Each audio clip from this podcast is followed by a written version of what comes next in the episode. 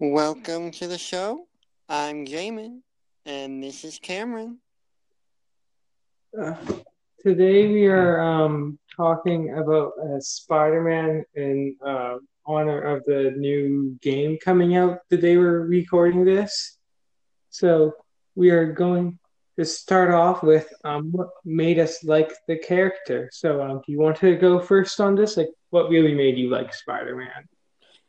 Okay, so I think like any kid, uh, I've been bombarded with different Spider-Man interpretations in pop culture, but the ones that stand out in my mind as being some of the first uh, is some cartoons. Uh, I watched some of the like old school, uh, like 1960s Spider-Man cartoons that my grandfather had given uh, me and my siblings. We had gotten some like DVDs of it, and so it was super cheesy, but I remember loving it as a kid. And also, when I was younger, I watched Saturday morning cartoons, and Saturday morning cartoon was The Spectacular Spider-Man, and that is one of my favorite interpretations of Spider-Man. Uh, and another another Spider-Man thing when I was little was uh, Spider-Man Two was a movie I really enjoyed, and it Spider-Man Two was likely the first superhero movie I ever. Yeah, I'm pretty sure it was the first superhero movie I ever saw was Spider-Man Two. So. Yeah, um, Spectacular Spider-Man. I've been well, going back and watching it online again, and, and I really enjoy it. It seems pretty faithful to the material, and like its season one storyline was relatively simple, and I actually found that refreshing. Yeah, and I like how for like an animated series, it had a good like continuity where it was like in order of one consistent story, but it wasn't like one offs every episode, but you didn't have to watch the episodes to know what was going on. And like what I like is that it's like every, for the most part, most episodes had a new villain and a new story with that villain, and I always thought the origins were really cool, and a lot of them were faithful to the comic book versions, and so I just thought it was a really cool show. I don't think we should talk too too much about it now because I'm sure we'll talk about it in a couple categories later. But um, so, are you done with like what made you like him at first? I don't want to cut you off or anything. Yeah, I'm. I'm done. I want to know what got you into him. Well, I um similar to I think almost any young kid, as you said, I watched him on the cartoons. I think I watched reruns of the '70s cartoon and the '90s cartoons that I watched probably. I don't. I didn't watch the Spectacular Spider-Man when it first came out. I watched it later, but um, I don't. But I really liked it. But then around like I, but then my liking it for the character kind of fell out for some reason. I didn't really, really like him until I'm sure not too many people would share this opinion with me, would share the same backstory per se or whatever. Um, uh, when when we when my family went to New York for like the first time that I can remember, um, we went to the Spider-Man Broadway show, and I, and for whatever reason, I really liked that, and that's what made me like the character. Because after that, I started watching all the movies and stuff on, on Spider-Man because of the Broadway show, which is a really f- weird way to get into Spider-Man. Looking back on it. Well, I mean, sometimes it takes a weird way. It's a little off topic, but I got into the Ninja Turtles in a kind of weird way. Um, one thing that really pushed me into liking the Ninja Turtles was the Legos. so sometimes you never know how you get into a character. Yeah, like um, like looking back on it, it's like really weird almost. Like there's a scene, like the main climax of it is Green Goblin about to throw a piano on Spider Man as he's playing it.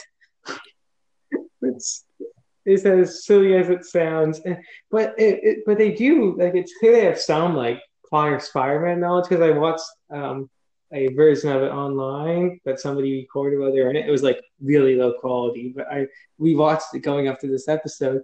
But they even had a Sinister Six in it, and it was really poorly done. But they did have it. Like it's very interesting how many things from the comics they pulled out that I didn't realize back then. That's funny. Uh, they made Kraven the Hunter like in it, but they do since Kraven the Hunter is probably Spider-Man's least kid-friendly character, they make him like this plastic like blow-up figure, and he's like a lab experiment gone wrong. It's probably the weirdest thing about the whole show. That is kind of weird. so that's what really made me like him. Oh, and since we're off the, on the topic of kind of random things that got us into the Spider-Man, you guys actually reminded me another thing I had when I was little that I absolutely loved was this awesome Spider-Man coloring book.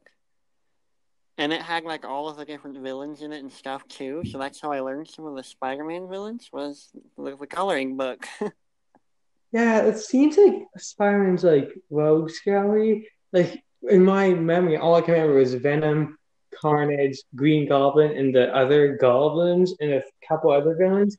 But all the like from the shows I watched, all the other villains came from like weird ways. Either I saw them in toys at like stores or something. Like, like it's like I remember finding out about all of these other Spider-Man villains and having no clue who they were. I think it's just like Spider-Man is just marketed so heavily like, I think even if I'm not mistaken, like the MCU Sony deal with Spider Man, I think how it works is that, like, Sony still gets the box office money, but Marvel Studios makes their money off of toy sales and uh, and such from the movie. Yeah, it's. I think it's something sort of like I think they get some of the. I don't like. I I, I read this on the articles online, so I don't know how legit mm-hmm. all the details are, but that's what I've heard. I've heard like a hundred different stories about that. Well, who yeah, I know. It's so I, I threw out, threw out that disclaimer. It was on the internet, so just you know, take it or leave it. well, we're talking about Spider-Man movies. This is a and Sony that uh, who makes the Spider-Man movies. That's a great transition into what's your favorite Spider-Man movie? Okay, I actually have ranked them all. Um, my favorite movie, my favorite Spider-Man movie is probably Spider-Man: Homecoming. Uh, I just love every almost everything that the MCU does. Uh, I'm a big MCU fan, and I think Tom Holland is incredible for the role.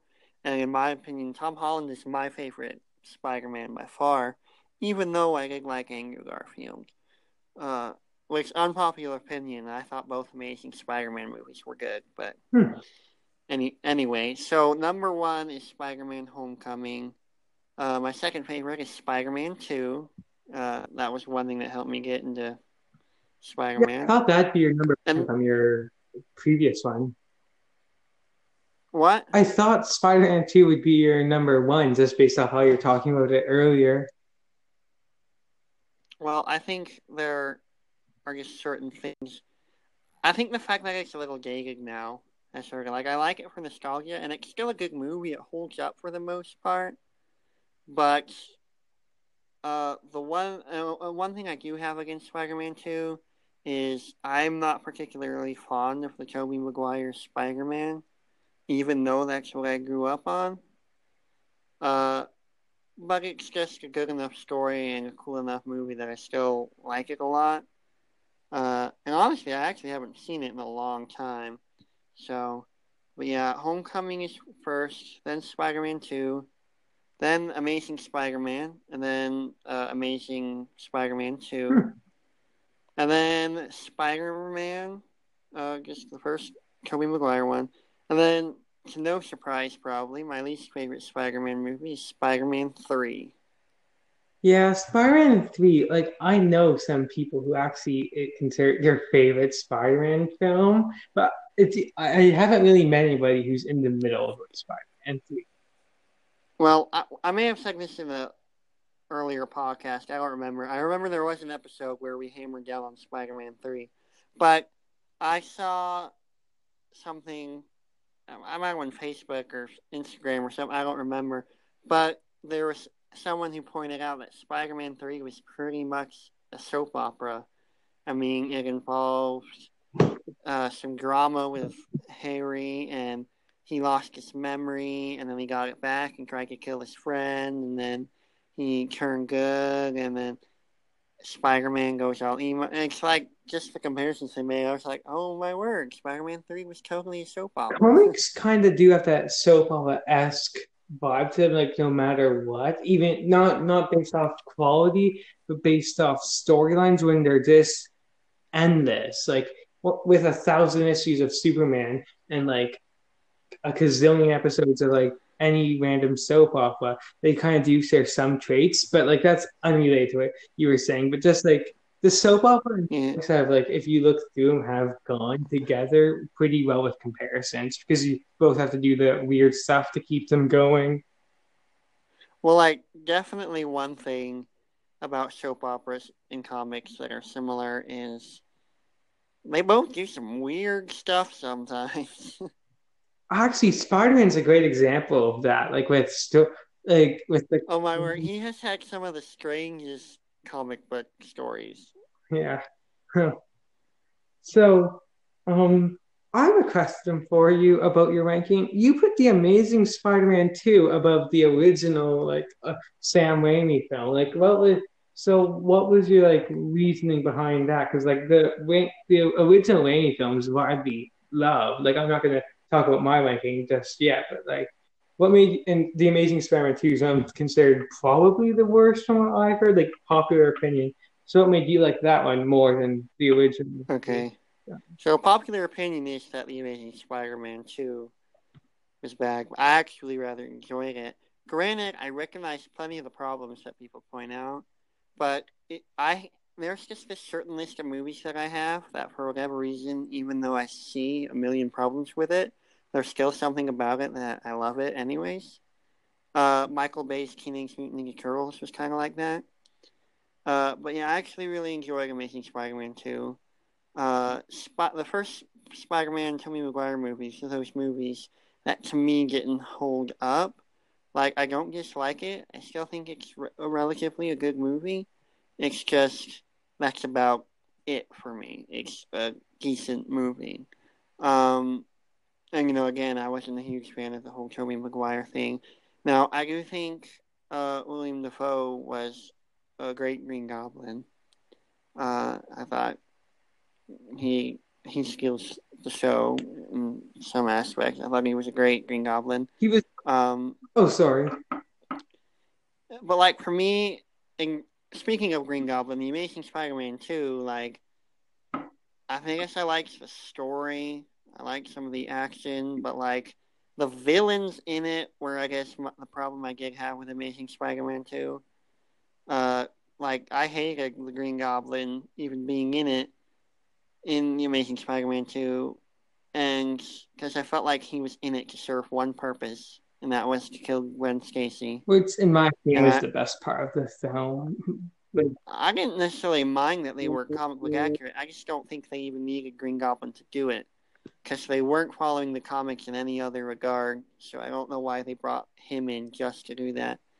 And like another pet peeve I had with the Green Goblin in Amazing Spider-Man 2 is it was weird. Like I I call him Green Gollum because he reminded more, me more of Gollum from Lord of the Rings than he did uh, the Amazing Spider-Man. Uh, and it was just like too weird for me. You're going to find this later on as I talk about like some of my other favorite Spider-Man things. Harry Osborn's probably one of my favorite supporting cast members in comics.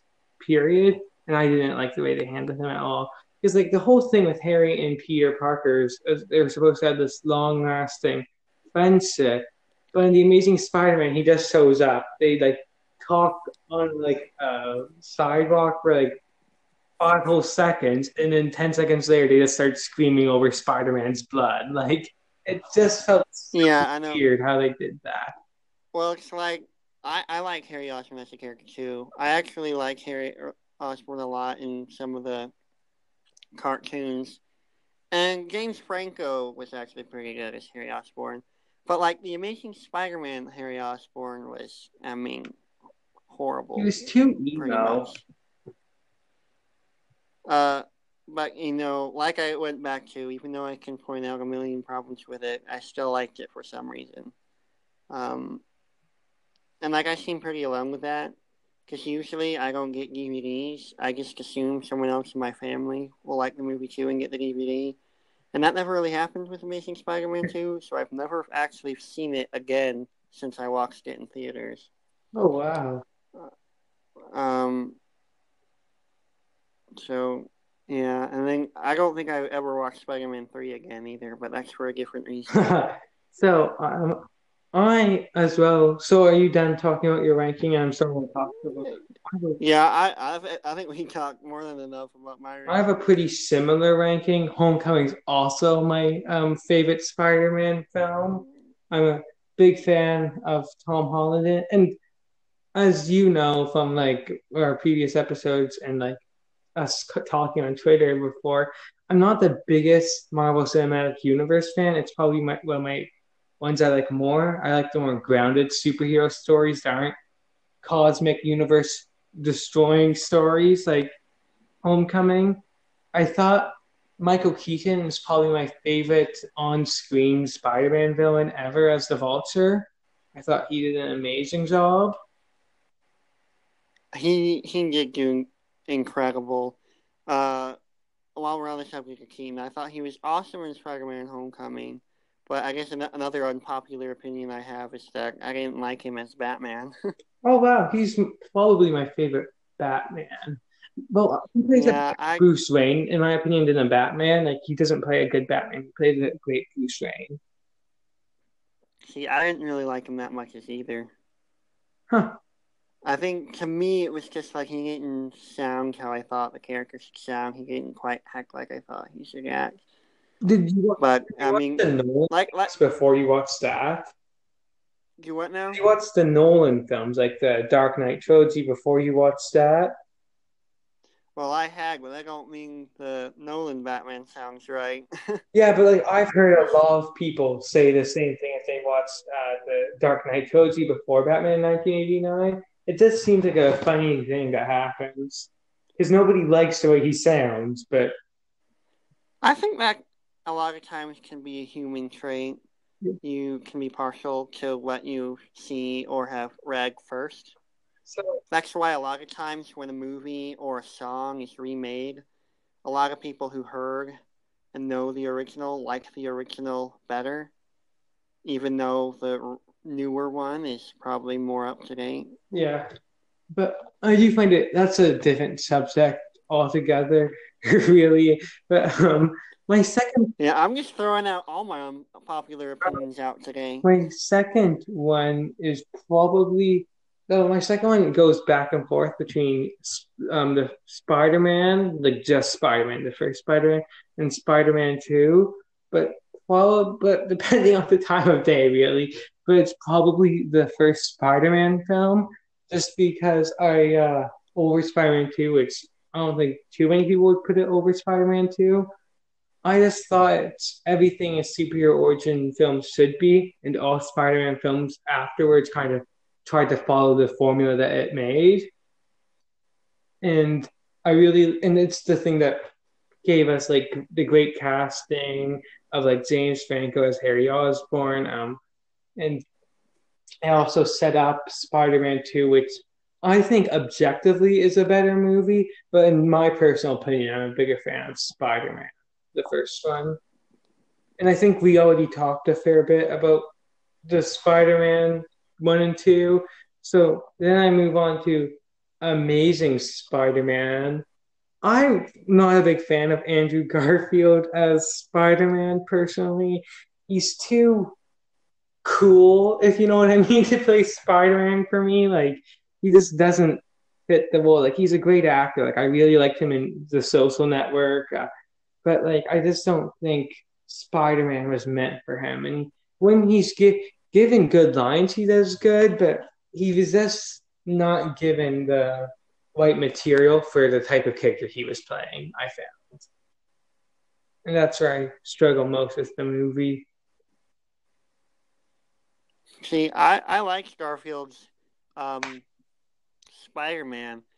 For me, it was almost more of like the villains that I struggled with. Yeah, with the lizard those was like he he kind. Of, I saw this joke online once that compared that back when Pokemon Go was popular, and somebody compared him to like a to look like one of the Pokemon from Pokemon Go.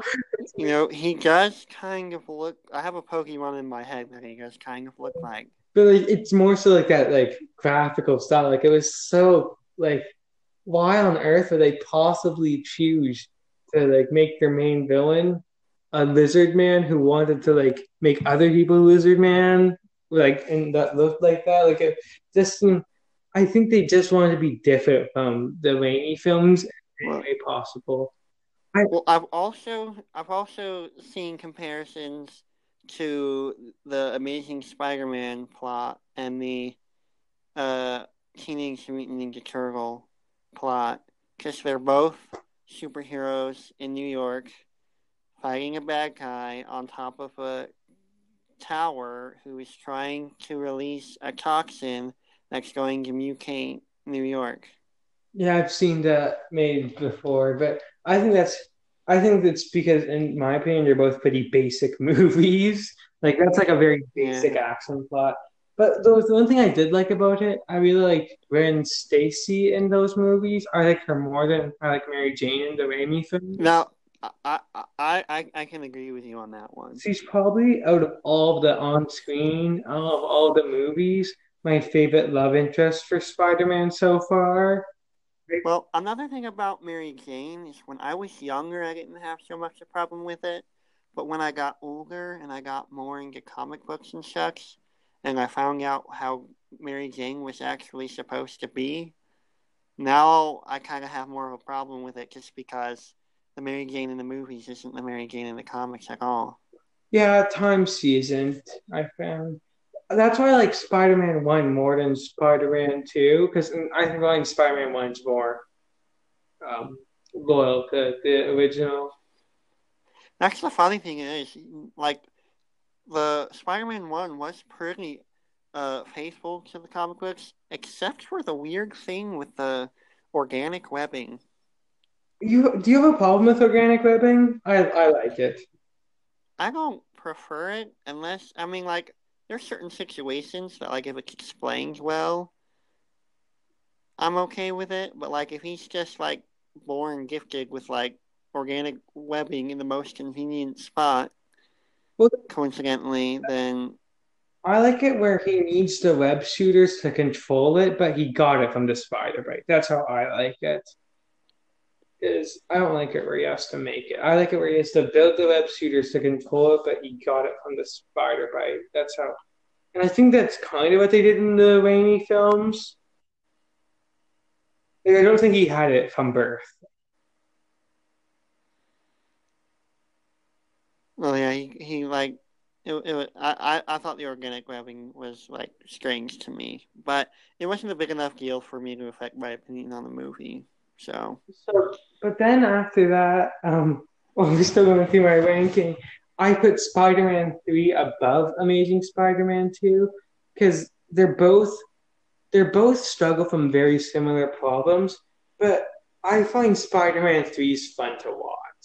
Like when I watch Spider-Man three, I can actually laugh at it. Like when Peter's Park Parker's like going into the cafe and dancing and like acting like a complete loser it's just funny to me. Like it's so cheesy. Like I enjoy it, but with the Amazing Spider-Man, I just can't watch that movie. Like the pacing and it's not the pacing in both of them are awful, but at least um, in my opinion, Spider-Man Three makes it enjoyable.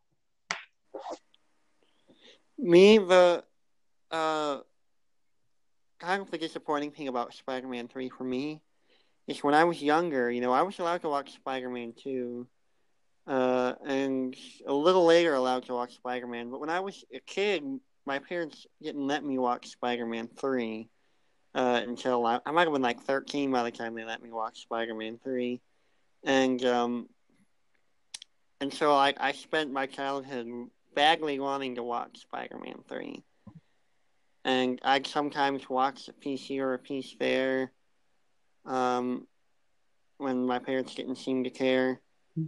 But and then eventually, when we actually did like this marathon where we watched the first two and then watched the third one, and I was kind of like, oh, whatever. Like if I'd actually watched it when I was nine, I might have liked it because it's Spider-Man punching three bad guys. But like by the time I got to watch Spider-Man three, I was kind of like.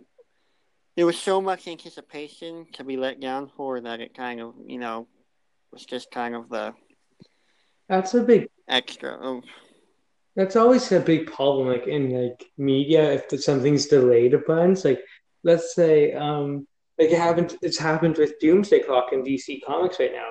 When it's delayed by a year, people are like, "This is going to be the best thing ever," and it comes out and it's just average. People get really angry.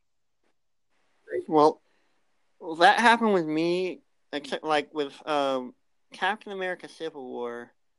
I like not even necessarily because of the advertiser's fault. It was just my own mind hyping it up so much that I was like going into the theater expecting it fully to be like my favorite movie ever. And I was just hyping it in my mind so much. And even though it was a good movie, I really liked it because it still fell short. I didn't like it as much as I could have, I felt.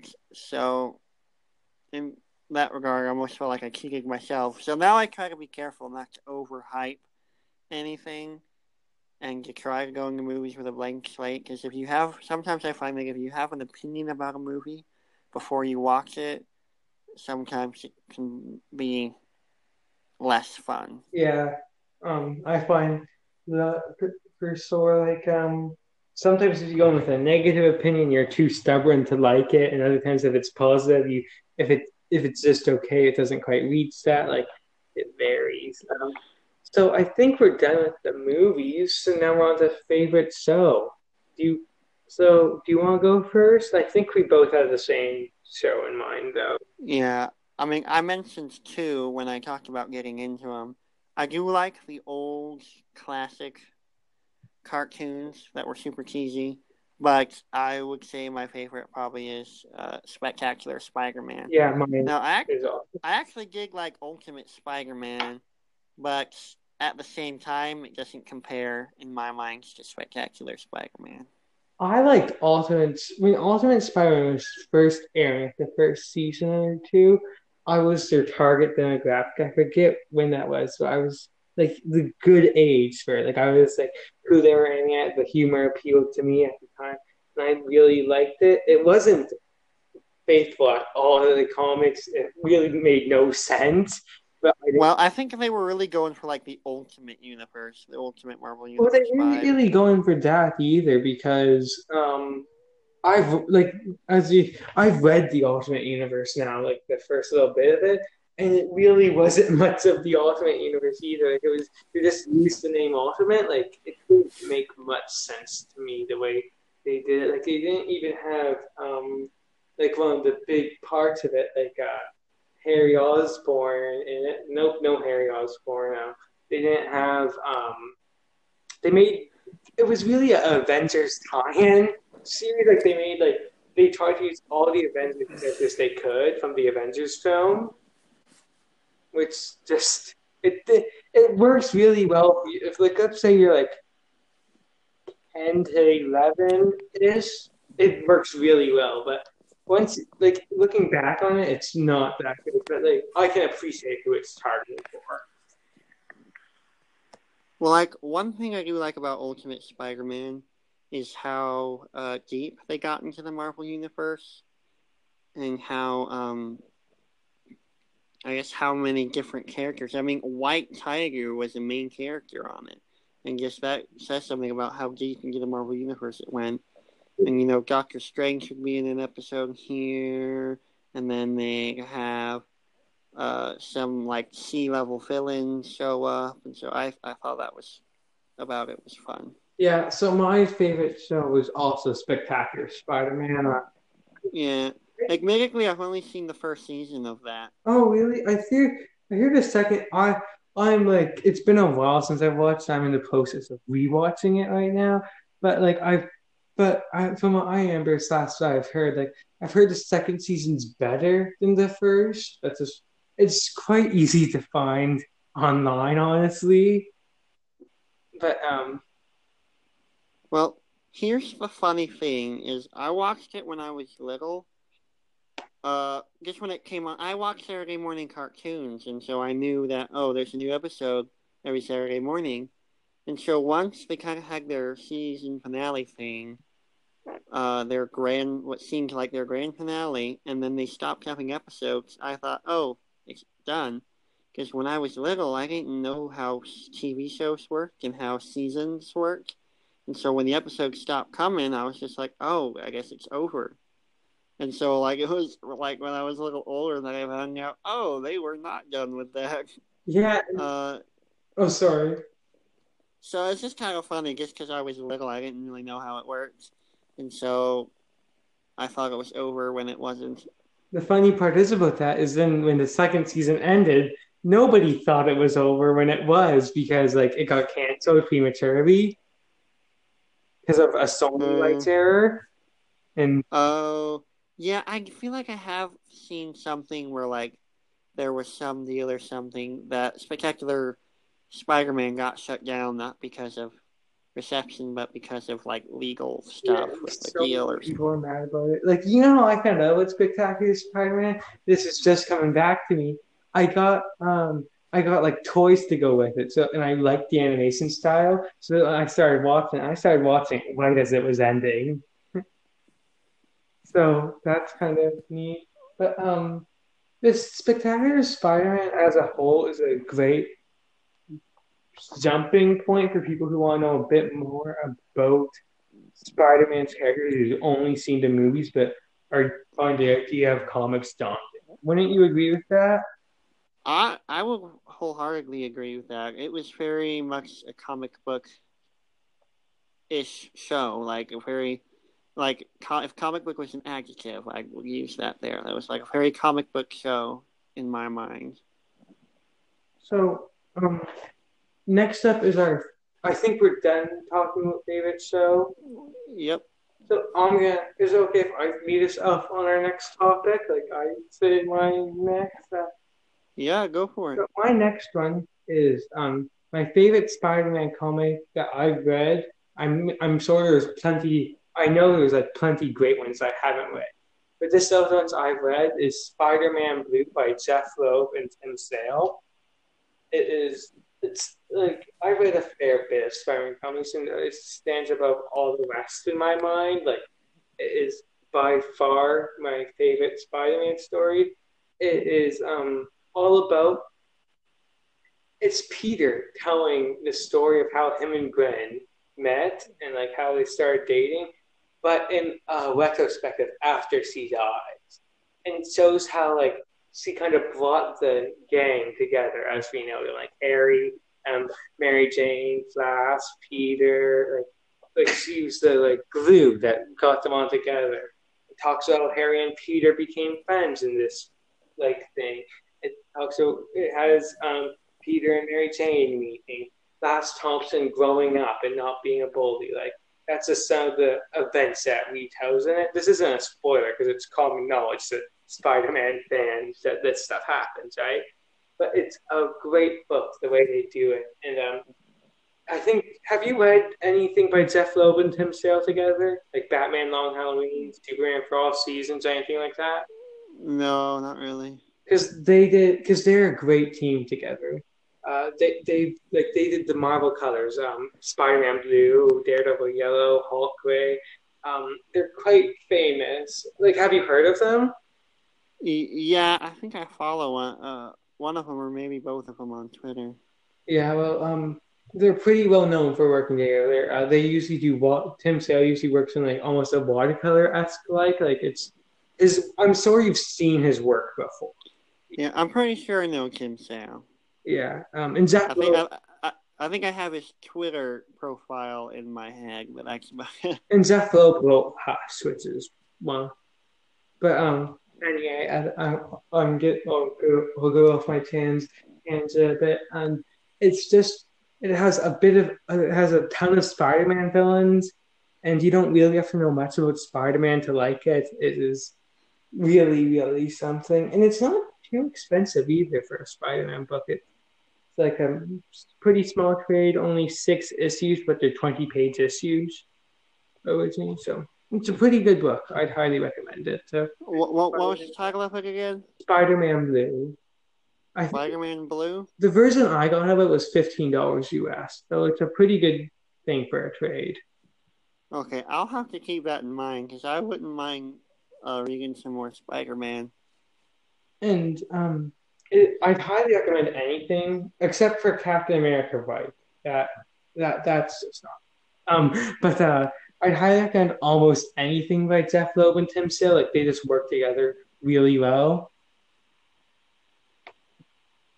So um, so what about you? What's your favorite Spider-Man comic? Okay, well, while we were preparing for this episode and whatnot, I realized that I actually haven't read that many Spider-Man comics. A lot of what I know is from movies, shows, online, and my Marvel Encyclopedia.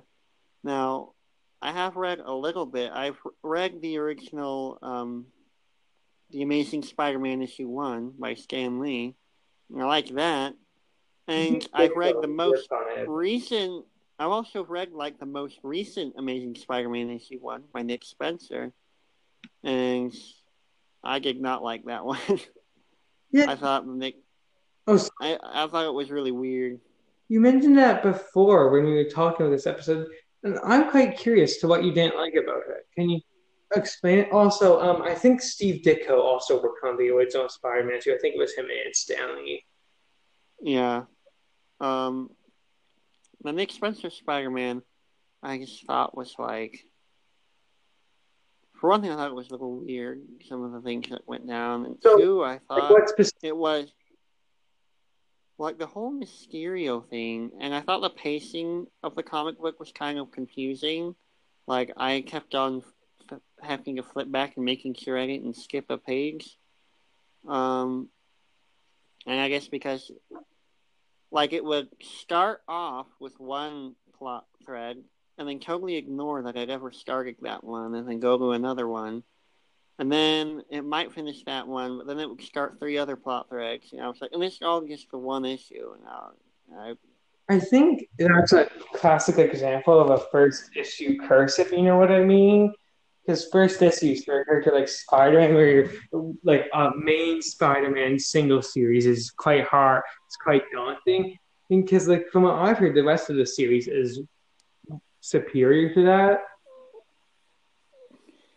But anyway, because I read it. well, oh, sorry.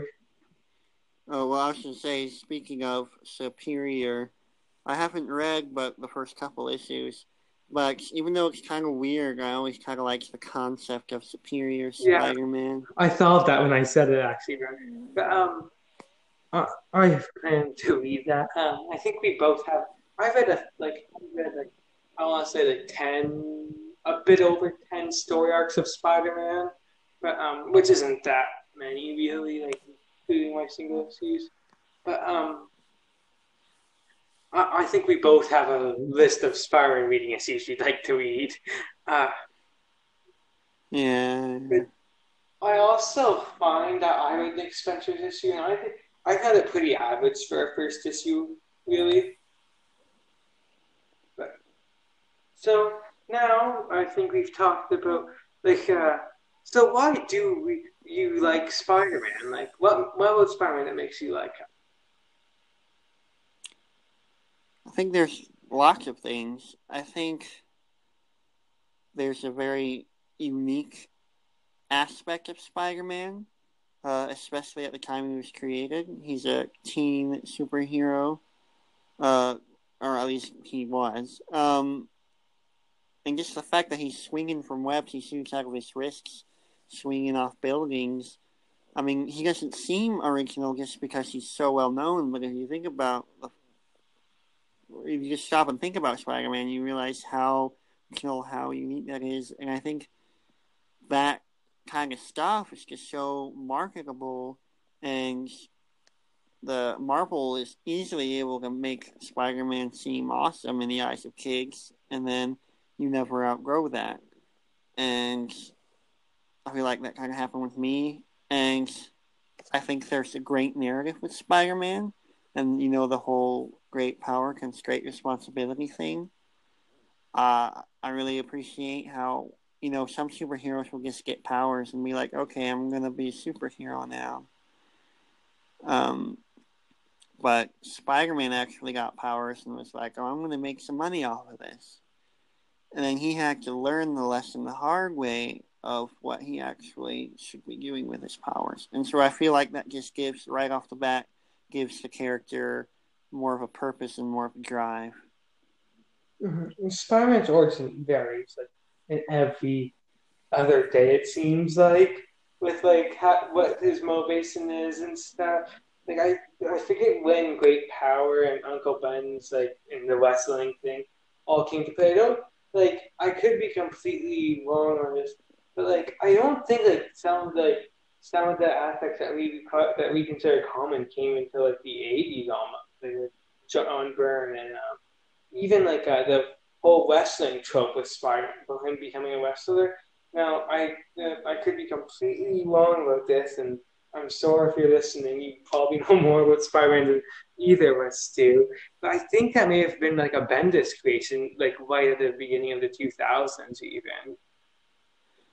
You know about like the wrestling? Yeah, like I'm pretty sure like the wrestling specific. Well, uh, actually, um, as I mentioned earlier, I read like the original Stan Lee issue one. So have I. Like I read it recently, and I don't think it was in. And I don't remember if it was in that issue. It also might have been an Amazing Fantasy, but I remember seeing a, um, like a '60s comic panel with him wrestling the um Bonesaw, I, I don't right? Know what the guy's name is. Bonesaw. So I think it is like an older comic thing where he went and wrestled the. But I mean, like the detail of it, like, why he was doing it, because in the original it was to help Aunt May pay bills after Uncle Ben died. That's why I was talking. Well, like in the Amazing Spider-Man, it kind of. It kind of, okay in the issue one uh, with Stan Lee. I don't know if it's so much as wrestling as he's, he's almost starting to do some like circus performing and he finds that they can't sign his check yeah. because they need his real name. And so then he goes and tries to get a job with the Fantastic Four, and they're all like, "Oh, we don't pay for this. This is just something we do." Well, I'm saying we're kind of getting a bit sidetracked here, but what I was talking about earlier was about like um he wasn't doing it for selfish reasons in the beginning. He was doing it for uh, Aunt May in the beginning. It wasn't until like Bendis and Byrne came along that became for his own personal gain. Yeah, I don't. I feel like I do seem like he was trying to, like, it might not even. I don't remember if it was for Aunt May or not, but it might have just been to like survive, because you need a job, and it's hard to do superhero and yeah. His uncle Ben was already dead when that. Like his death was in the past.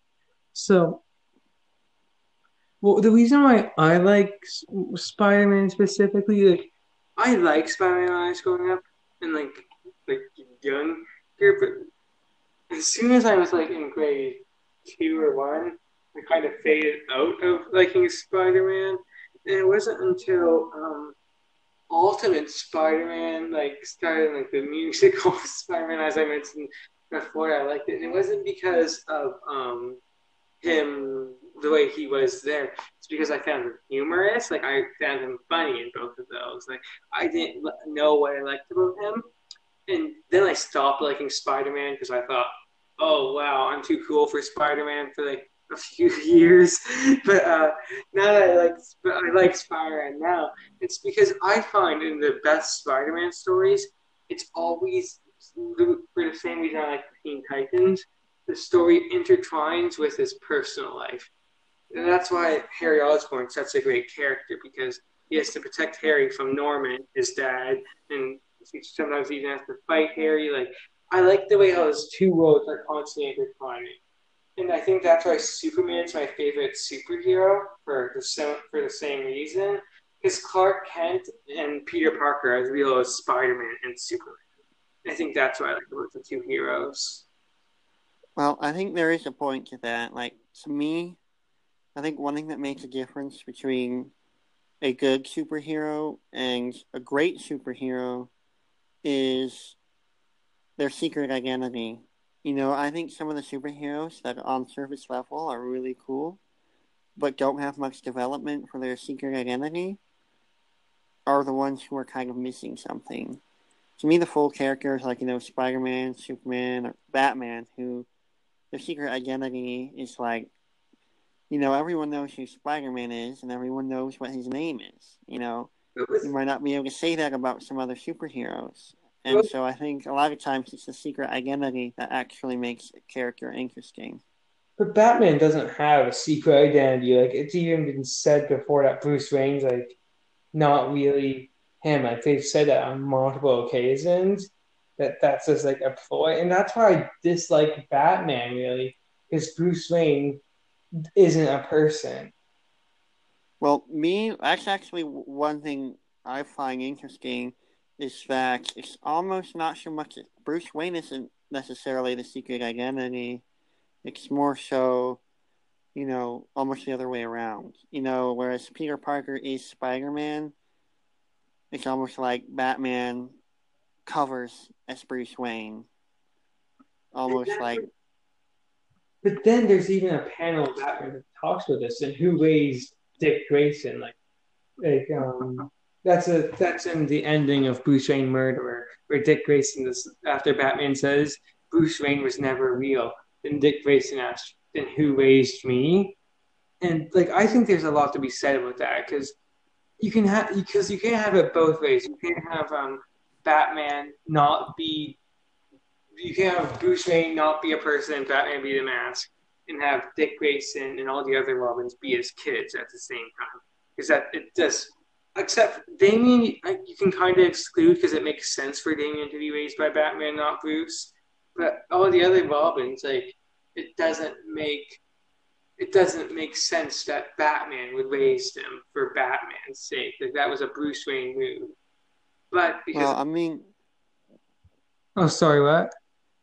Well, I think so. It was like the Batman and Bruce Wayne thing. I think one of the interesting thing is the narrative I see in Batman stories is that one of Batman's, you know, enemies almost seems to be Bruce Wayne. Sometimes it almost seems like Bruce Wayne and Batman are at odds with each other in some ways. Yeah, a great story written by um, Tom King. I was Cold Days. Um, recently, he's really delving into that. Yeah, I can get your plug in for Tom King. Were talking about Spider Man, and you still squeezed it in. Oh, but oh, well, that did come. It came out pretty good, I would think. Yeah, I mean, I was the one who brought up Batman. I'm pretty sure. So, I mean, there's that. So, I think talking about Tom King, who's a comic writer, who's your favorite Spider-Man writer in comics? Um. Wait, what is your favorite comic, right? Like you didn't say your favorite comic. I just realized that. Like, do you have a favorite Spider-Man comic or not? Favorite Spider-Man comic? I guess I'll go with the Stan Lee one since that's what I've read. I really have read like almost nothing. Uh, I didn't even realize that until you know this week. I was like, wait, I haven't really read. I've read stuff with Spider-Man in it. Uh, like I've read uh, Civil War, and I liked his story arc in that. And Vulcan. Uh, and that uh, what was that? Like our favorite story for Spider-Man, right? So, uh, I guess favorite writer you could just go with like Stan Lee. Just keep it old school. My if, if I Oh, if, so- if I read some more Spider-Man comics and uh, find something I like, I'll let you know though. I'm not a big Brian Michael Bendis fan, but I do like his Spider-Man. But like, I don't like any, any of Bendis's other work. Like, I don't like his Daredevil or Superman or some of the other stuff he's done. Like, I'm just not a big Ben. He's just not for me. But for whatever reason, his Peter Parker. I haven't read Miles Morales, his Miles work, but I have. No, I am read- super interested in Miles Morales. But I have read um the first little bit of his um Ultimate Spider-Man, the comic book series, and I really enjoyed that. But I also enjoyed Dan Slott's Spider-Man. But I think Bendis just kind of edges out just how um Bendis was able to modernize Spider-Man so well in Ultimate. Like he's able to make him really fit into the 2000s. Like, were you gonna say something? No, I, that was actually just a hiccup.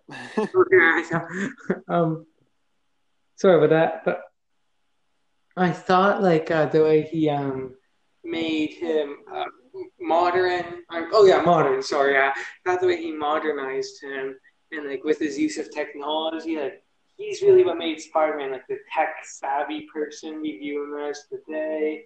I thought um he did some great stories like um Spider-Man Learning Curve with him fighting Kingpin. I like his version of Doc Ock and like all the uh, not all the other villains, but a lot of the villains in the Ultimate Universe. I find them all done well.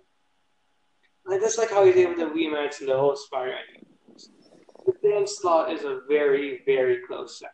Like if I read a couple more Dan Slott stories, it may go to Dan Slott. So now we're on to our favorite Spider-Man story. And I think just because of how vague it is, I'll say some kind of rules I put on myself. I'm not sure if you had any rules. But for this one, I made it so it could be any story involving Spider-Man that wasn't like a team st- that it could include team stories, and it didn't matter what it was from. So, do you have like a Spider-Man story? But it has to be about Spider-Man. It can't be like what sort? It can't be like um a subplot not involving Peter Parker Spider-Man. yeah. But so, do you have one like? Uh, like across comic shows, movies, or like just specifically Anything. like anything. So movies, Um, films, comics. Well, like off the top of uh, my head, I really like his storyline within uh, the MCU. Uh, with the whole, you know, he's kind of the new guy uh, with uh, already existing Marvel Universe, and the kind of the mentorship he has with Tony Stark. Hmm. And then get basically, uh, you know, from Civil War to Infinity War. I've liked his story thus far in the MCU. That's just off the top of my head, though. I also really like the Spectacular Spider-Man uh, story. It's a shame we'll never see the end to the spectacular Spider-Man. Because like none of the character arcs were complete for the characters. Yeah, I mean, like, like I feel like the villains were what almost what made the show. Spider-Man was great in it, sure, but like his villains were. Which growing up, I've always been a villains guy. I've always liked the super villains. Yeah, Um, I'm the same way in a lot of, for a lot of superheroes. So my favorite Spider-Man story, I'm not going to talk about it since I already did favorite comic, is still Spider-Man Blue. It's my favorite Spider-Man anything, but this is I couldn't put it here.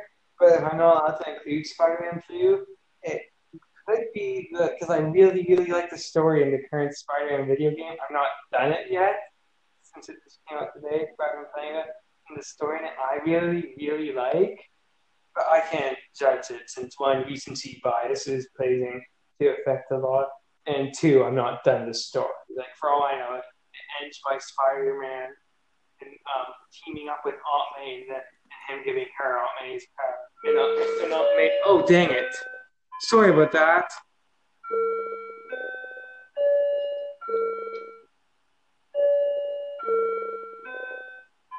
So sorry about that. No, that's fine. I'm surprised you went this long. oh well, let's see. We're going. Well, we're only going like we're at 55 minutes right now. It's just because we started so late. Yeah. Um, so um, with that though, I'd also say um, I really enjoy it. It's just like don't know how it's going to end. But that not if I couldn't put Spider-Man Blue, that's like say the first five hours of Spider-Man PS4. There, that'll be my uh, runner up, I guess. So now we're on how we feel about the character and how he's being used. So you've already stated how you feel like he's being used in movies and comics, because you're not a big fan of him currently in the comics, but you really like him in the movies. What about TV? Do you think he's being used on TV or? Okay. Well, as far as I know, I think Disney XD just had like just released over the summer like a new Spider-Man cartoon. I think it was last summer. But They had the second season this summer. I watched a few. Oh, maybe. I I've watched like a episode, and I don't know what your opinion is or any of our listeners' opinions are on it. But me personally, from the one episode I watched, it seemed like way too cheesy, and I don't like being too mean. But like to put it bluntly, I thought the voice acting was atrocious. I thought all the characters were obnoxious. Like, like they like Peter's too like Peter's annoyingly smart. Same with Harry. Like Harry's not meant to be smart. And I don't know if you saw any of the episodes with Doctor Octopus, but like the Doctor Octopus is super weird. Yeah, I didn't. Uh, It's almost like they did this like kind of teen slash adult child Doctor Octopus thing. It was really weird. they I one episode that I watched they had Miles in it, and it seems like Miles like exists in the same universe as Peter somehow. I don't know how I didn't see the episode where uh, they explain that, but like it almost seems like Miles is like Robin to Spider Man. Which doesn't work. I know Miles is human and doesn't have his spider powers, kind of like a Jimmy Olsen to Superman. It works there, but it doesn't work when he has. it's like well, it's like Miles actually has a few more powers than Peter. It's just Peter has experience on him, but in the show, it doesn't seem that. I mean, you wouldn't think Peter would have all that much more experience. So yeah, I don't know. That's why I think Miles really like in the main universe where like like not the Bendis created um Miles, but like the other one, I think he works better when he's a uh, supporting like a Jimmy Olsen type character instead of forcing him to have powers. How how do you feel about the upcoming Into the Spider Verse movie? Really, really looking forward to it. Probably my most anticipated superhero movie of the year of 2018, even more than Infinity War was. I I do want to see it. It looks interesting. I'm like almost at the point where like I almost don't know enough about it to be hyped, but I do want to see it. Like I think And I and I am a Miles Morales fan, so I think it's cool that he has a movie. I think we'll someday, like in the future, if we're still doing this, once we know more about Miles, like both of us, considering we're not the most familiar with Spider-Man comic stories themselves, we'll have to do a Miles episode like this. But Yeah, I mean, maybe one day. I mean, we seem to know a lot about the movies and shows, but it was a little sad when it came around to the comic books. At least for me. funny, like for a lot of things, I don't know about the TV shows that well. For like almost all of the DC universe, but for the Marvel universe, that's kind of what I go off with. Like, like with my knowledge for the DC universe is almost exclusively comic. Well, it's like I, I do a lot more DC comics than Marvel, and that's one reason. But like for a lot of mm, uh, what I know of Spider-Man, it's almost like nostalgia. Like Spider-Man's almost like nostalgic for me. Mhm. Um, even though I like keep up with the movies and stuff, but like a lot of the stuff I know about him is stuff I've just like found out over the years. So like I I know a lot about Spider-Man, even though I haven't read a yeah. lot of comics. So, do you, how do you feel about like um, his current direction overall? Like, do you think like he's being treated well by all forms of media, like TV, comics, movies, like shows, and I guess kind of video games now? Like overall, like one overall rating. Well, do you think he's being portrayed faithfully in all, like overall right now? I think he's being portrayed pretty well, actually. I mean, uh, I think there were some, you know, I said I liked the Amazing Spider-Man movies, but I think there's a large fan base that did not. And so I think Tom Holland's Spider-Man is more liked, and so for a fan base, I think Spider-Man's doing better than it had been. And also with this video game that's received a lot of hype, and the Sony Marvel deal kind of brought attention to Spider-Man. Uh, and now since Spider-Man can also be in like Avengers movies, now there's more movies for him to be in, and I feel like he's you know thriving as much as he has, uh, which I feel like Spider-Man's pretty consistently been marketable, and I don't feel like that's changed at all. I think someday Miles will become Spider-Man. Like, uh, like I think like to the next generation of like kids, they'll grow up with Miles and not Peter. I think the dilemma is I think a lot of people and a lot of like even you know shows and movies and stuff I think want to bring Miles into the spotlight, but I think they're afraid to step away from Peter because they already know that works. And which is why I think, you know, uh, why Miles Morales in media is often with Peter Parker, and they don't, you don't get a whole lot of standalone Miles Morales stuff because I think they're afraid to showcase him uh, away from Peter Parker. Yes, and I think, I think I think once that they once they eventually get over that and they were able to make Miles Morales standalone as a character, then I think we will kind of maybe. Like, I don't think yeah. we'll shift away from Peter Parker, but I think Miles Morales can gain some ground if he can step away from Peter Parker a little bit. There's younger audiences, like yeah, like below the ages of ten or eight, they all seem to be more fans of Miles than they do Peter like from like I've seen online or other people saying like that's just how it's been right now. Like not every kid obviously, but like I think he is the future because he's more modernized. Like Peter isn't that relatable, really. Like the way he's portrayed now. Although I personally find like I think people who've grown up on him like me and you, we find him relatable, but new audiences don't as much as Miles. But I think like um about as far as like my opinion on how he's being portrayed overall, I think there's kind of like a Spider-Man thing for everyone now. Like there's this great Spider-Man. Like uh, even though me and you we don't like the current so I think like it's not really aimed at us. No, I, I sometimes I just feel like I'm getting old sometimes. I think there's also like um I think the movies are uh, good like for everybody right now. I think like uh, I think if you're more dedicated fan to Spider-Man, the comics right now are a bunch of deep cuts, but also people, some people don't really like the comics, but they're like, okay, I've seen all this stuff before.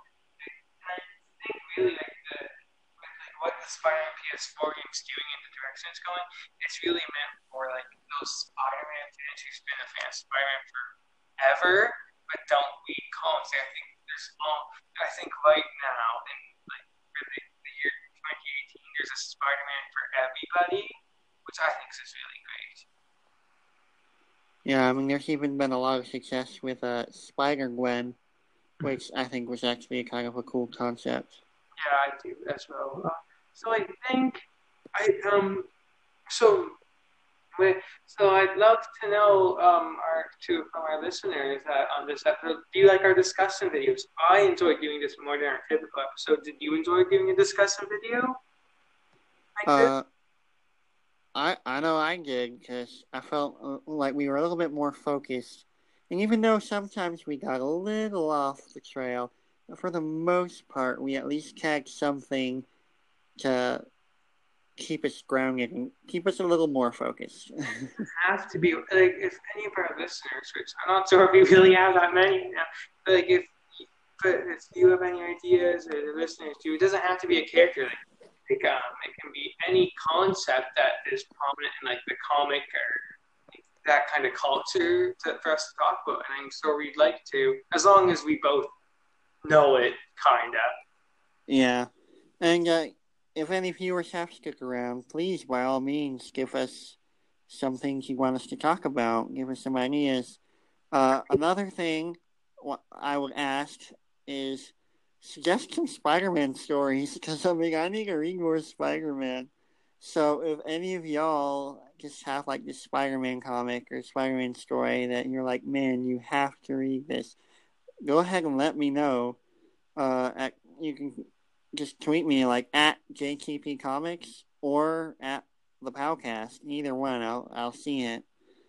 Uh, but yeah, just recommend some Spider-Man stories. Yeah, uh, yeah, we're always welcome for recommendations. Yeah, that's actually a great thing because like I'd love some recommendations too. Because really, I like I read a lot of Spider-Man stories, but the only one that I really ever liked was Spider-Man Blue. Even though, like, I'll take Spider-Man Blue into mine. That'll go onto the list. Yeah. Oh, sorry, I didn't mean to like uh, force that on again. Um, but I think we, we this is a great sized episode. Actually, probably our best length. Like this is our smoothest episode. Yeah. So probably. Thank you so much for listening. Um, we don't have a good outro, so. Uh, Oh, and I guess one thing maybe that we should let our listeners know about is that we will probably be uh, changing some things up and like the name and the logo.